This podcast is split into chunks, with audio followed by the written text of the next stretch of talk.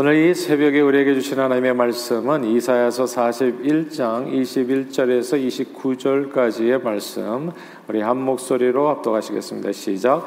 나 여호와가 말하노니 너희 우상들은 소송하라. 야곱이 왕이 말하노니 너희는 확실한 증거를 보이라. 장차 당할 일을 우리에게 진술하라. 또 이전 일이 어떠한 것도 알게 하라. 우리가 마음에 두고 그 결말을 알아보리라. 혹 앞으로 올 일을 듣게 하며 뒤에 올 일을 알게 하라. 그리하면 너희가 신들인 줄 우리가 알리라. 또 복을 내리든지 재난을 내리든지 하라. 우리가 함께 보고 놀라리라.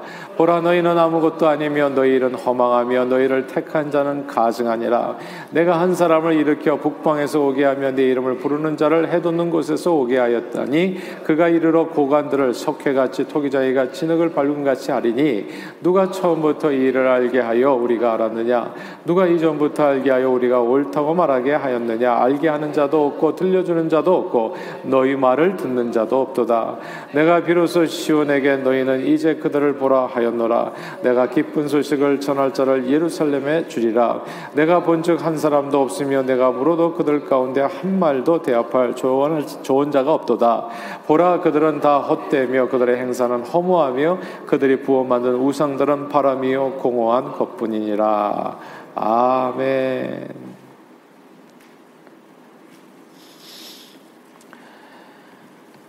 어릴 때 세계 4대 성인이 있다고 배웠습니다. 석가모니 공자 예수 그리고 소크라테스입니다. 근데 소크라테스는 종종 이제 모하메트를 아, 거론하기도 하지요. 근데 이 4대 성인이라는 것이 예수님을 모르는 사람들의 기준입니다.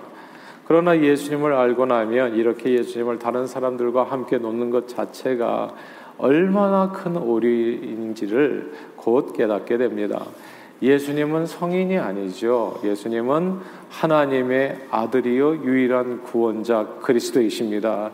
예수님은 이 사실을 당신이 하나님의 아들이요 유일한 구원자 온 인류 every single person 모든 생명체 세상 만물의 유일한 구원자이심을 스스로 확실한 증거들을 통해서 이제 보여 주셨습니다.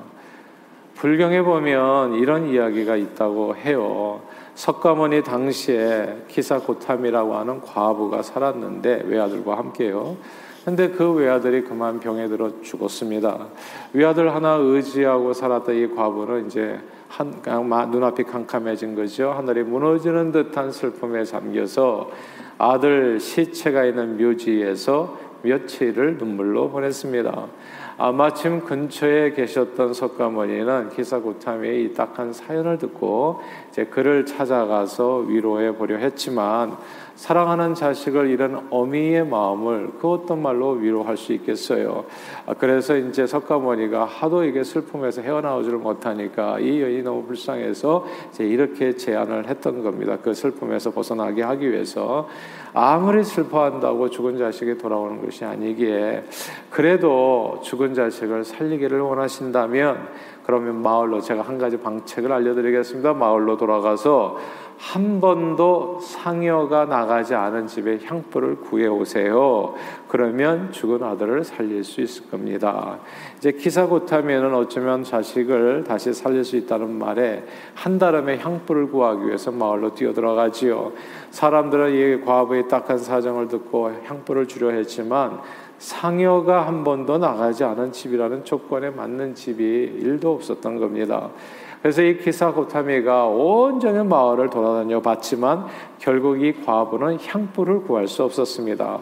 키사고타미는 그제서야 비로소 죽음이란 누구에게나 다 찾아오는 것이며 누구도 영원히 살 수 없다는 사실을 확실히 깨닫게 되고 그래서 부처에게 돌아와서 이제 이렇게 고백합니다. 부처님, 향불은 다 집집마다 있었는데 상여가 나가지 않은 집은 한 집도 없었습니다. 태어난 모든 것은 다 죽기 때문입니다.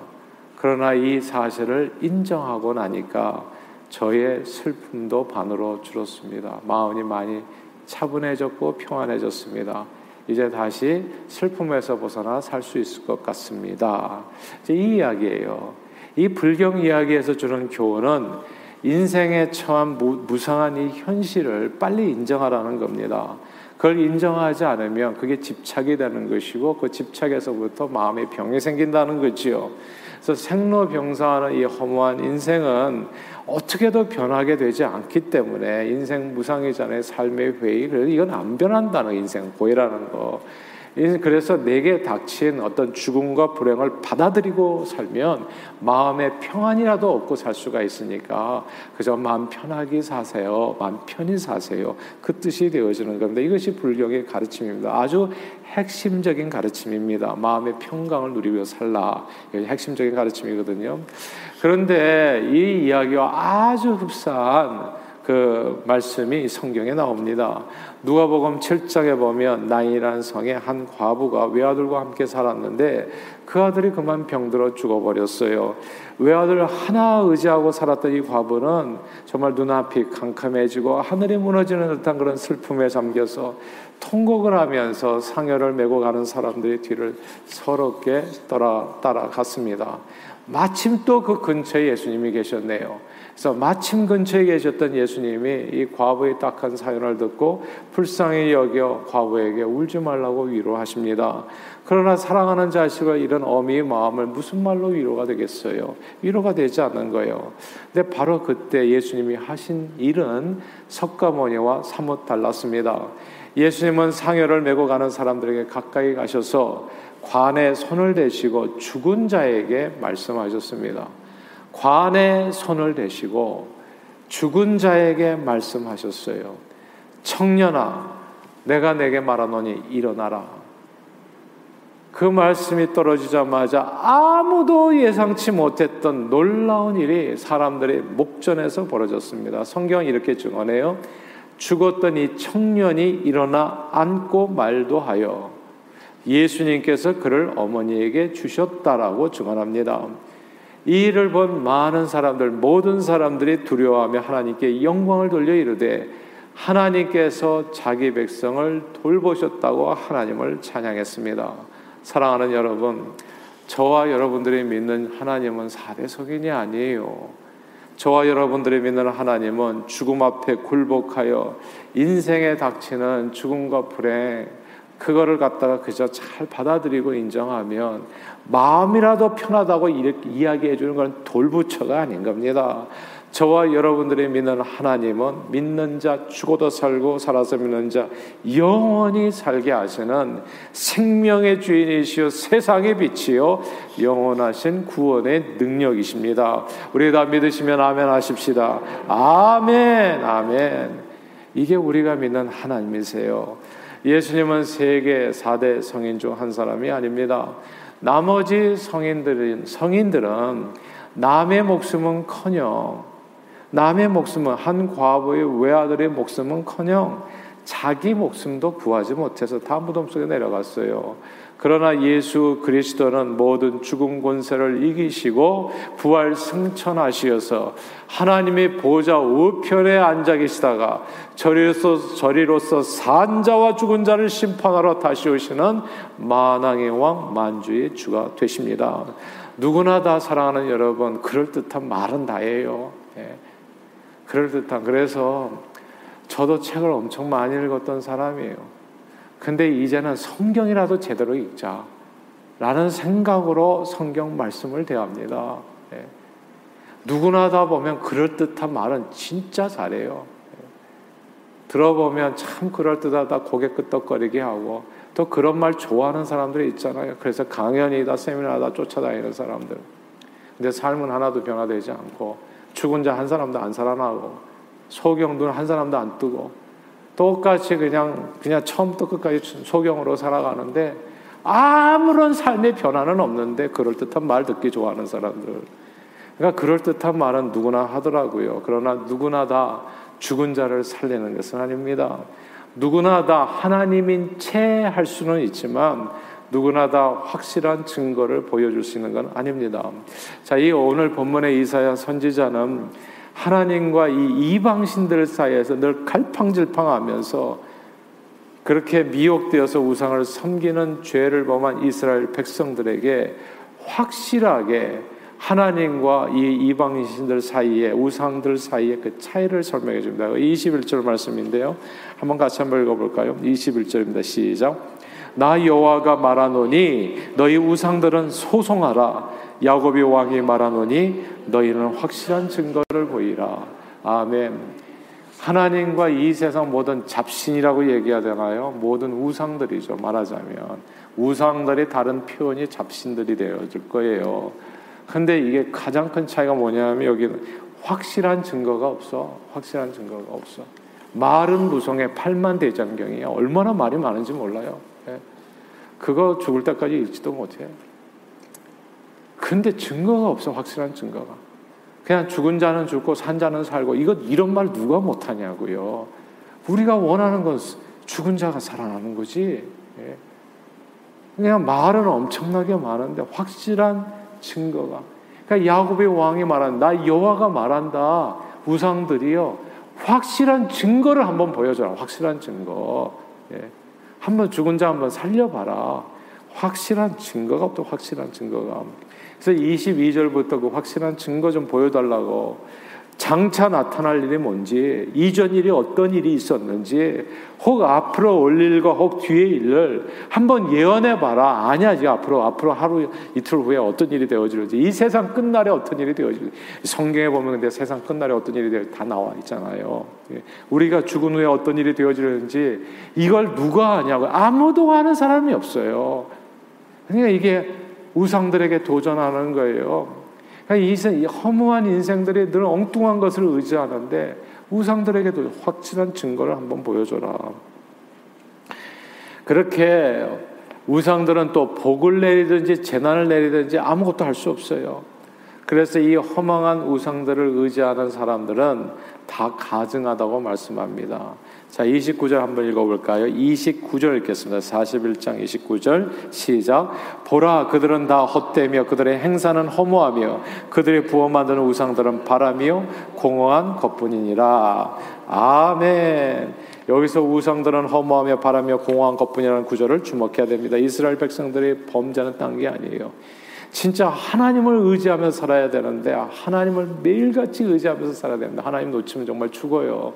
그런 생각으로 새벽 기도를 오세요. 나는 주님 없이는 하루도 못 산다라는 생각. 예. 그 세상 의지하 사람 의지하고 쫓아다니고 이런 아무 의미가 없어요. 왜냐하면 허무하거든. 바람 같은 존재, 공허한 것들은 이런 것들을 의지하는 사람들은 오늘 본문에 그냥 가증하다고 허무하며 바람이요 공허한 것뿐인 우상들을 하나님보다도 더 의지하고 따르는 것이 이스라엘의 범죄인 겁니다. 예수님을 4대 성인 중 한 사람으로 두고 다른 허무한 인간들을 예수님처럼 숭배하고 따르는 그런 사람들이 있었던 겁니다. 그러나 예수님은 남을 구하기는커녕 자기 목숨조차 구하지 못했던 이런 무기력한 소크라테스 공자 마호메트 석가모니 돌부처가 아닙니다. 예수님은 수많은 병자들을 고치시고 죽은 자를 일으키시고 또한 스스로 부활 승천하심으로 본체 하나님과 동동되신 하나님의 아들이시요 유일한 구원자 그리스도이심을 확실한 증거들로 보여주셨습니다. 보세요. 한번 옥에 갇혀 있었던 세례 요한이 예수님에 대해서 자꾸 의심이 생기는 것을 제자들을 예수님께 보내어 여쭈었잖아요. 오실 그이가 당신입니까? 아니면 우리가 다른 일을 기다려야 됩니까? 그때 주님께서 말씀하셨어요. 말을 많이 하신 게 아니라 설명을 하신 게 아니에요. 이렇게 얘기하셨어요. 그 제자들에게. 너희는 가서 너희가 듣고 보는 것을 듣고 이 확실한 증거들을 요한에게 말해줘라. 확실한 증거들이 뭡니까? 맹인이 본다. 못 걷는 자가 걷는다. 나병 환자가 깨끗함을 한다. 이게 다 불가능한 일이에요. 예. 석가모니 일도 못하는 일들이라고. 아무리 그 앞에서 빌어도 나병 환자 고침 안 받고 맹인 눈 못 뜨고 그런데 이게 말이 중요한 게 아니라 팔만 대장 이게 말이 중요한 게 아니라 네가 가서 보고 들은 것을 증거해라. 맹인이 본다 지금. 못 걷는 사람가 걷고 나병 환자가 깨끗함을 받고 못 드는 자가 듣고 죽은 자가 살아나며 가난한 자에게 복음이 전파된다. 이어서 말씀하셨어요. 누구든지 나로 말미암아 실족치 않은 자는 복이 있도다. 할렐루야. 사랑하는 여러분, 저는 예수 믿는 게 이렇게 좋은지 몰랐어요. 이게 다 우리가 예수 믿으면서 기대할 수 있는 일들이에요. 이런 하나님을 내가 믿고 기도한다는 것은 이게 얼마나 축복된 시간이냐고, 사실은. 예. 이게 얼마나 놀라운 시간이냐고, 여러분. 그러니까 주님 앞에 달려 나올 때는 기대감을 가지고 정말 콧노래를 부르면서 그래서 성전에 올라갈 때 우리가 하나님을 찬양하면서 올라가는 내 마음이 기뻐하는 거 아니겠어요? 네. 왜냐하면 이게 이 그러니까 말이 아니라 맹인이 눈을 뜨는 거예요. 못 걷는 자가 걷는 거죠. 죽은 자가 다시 살아나는 역사. 이런 일들을 기대하면서 그런 하나님이라면 내가 가지고 있는 삶의 문제들 이게 얼, 이게 아무것도 아닌 거 이거는. 네. 믿음으로 기도할 때 다 이루어질 줄로 믿습니다. 우리가 믿는 예수님은 4대 성인 중 하나가 아니라 유일한 구원자 그리스도이시며 예수님은 많은 우상 중 하나가 아니라 인생의 모든 문제를 해결해 주실 수 있는 영원 복락을 누리게 하시는 하나님의 아들이십니다. 이 사실을 믿음으로 붙들고 살면 무슨 일을 만나든지 예수 이름으로 형통케 되어짐을 확신합니다. 죽어도 살고 살아서 믿는 자 영원히 살게 되지요. 주님과 동행하면 매일의 삶의 생명과 평안으로 충만해집니다. 그러나 우상을 의지하면 어떻게 돼요? 우리 인생은 헛되고 허무하고 바람 같고 공허한 것이 되어버리고 맙는 겁니다. 그래서 가증한 삶이 되어지는 거예요. 우상이란 뭡니까? 내가 하나님보다 더 의지하는 거거든요. 제가 늘 말씀드리지만은 저는 새벽에 이게 하나님께서 놀라운 축복이에요. 하나님을 의지하고 살아가는 거. 예. 나는 하나님밖에 없습니다. 그것이 내 삶으로 증명하면서 나가는 거예요. 그러니까 이 하나님보다도 더 의지하는 것을 오늘 얘기하는 거예요. 한번 얘기해 봐라. 확실한 증거를 네가 그렇게 다른 것을 의지해서 뭐가 잘 됐는지를 한번 얘기해 봐라. 주님이 얘기하시는 거예요. 그리고 주님 앞에 돌아오는 겁니다. 그러므로 사랑하는 여러분, 성경은 나 외에 다른 신을 내게 있게 하지 말지어다 말씀했습니다. 세상의 모든 헛된 우상들을 버리시고 오늘이죠. 오직 우리 주 예수 그리스도 이 참 하나님만을 섬겨서 오늘도 그분이 주시는 은혜 가운데 풍성한 삶, 평강과 생명, 축복을 누리시는 저와 여러분들이 다 되시기를 주 이름으로 축원합니다. 기도하겠습니다. 하나님 아버지 하나님보다도 더 의지하는 그것이 우리 안의 우상이 되는데 그 우상들이 우리 인생에 실제적으로 해줄 일은 하나도 없음을 다시금 깊이 깊이 깨닫게 해주시니 감사드립니다. 오직 생사화복의 주인이신 여호와 하나님 우리 주 예수 그리스도만을 의지하여 생명과 평안과 영생의 축복을 누리는 저희 모두가 되도록 오늘도 우리 심령을 도와 인도해 주옵소서. 우리를 구원해 주신 고마우신 우리 주 예수 그리스도의 이름으로 간절히 기도하옵나이다. 아멘.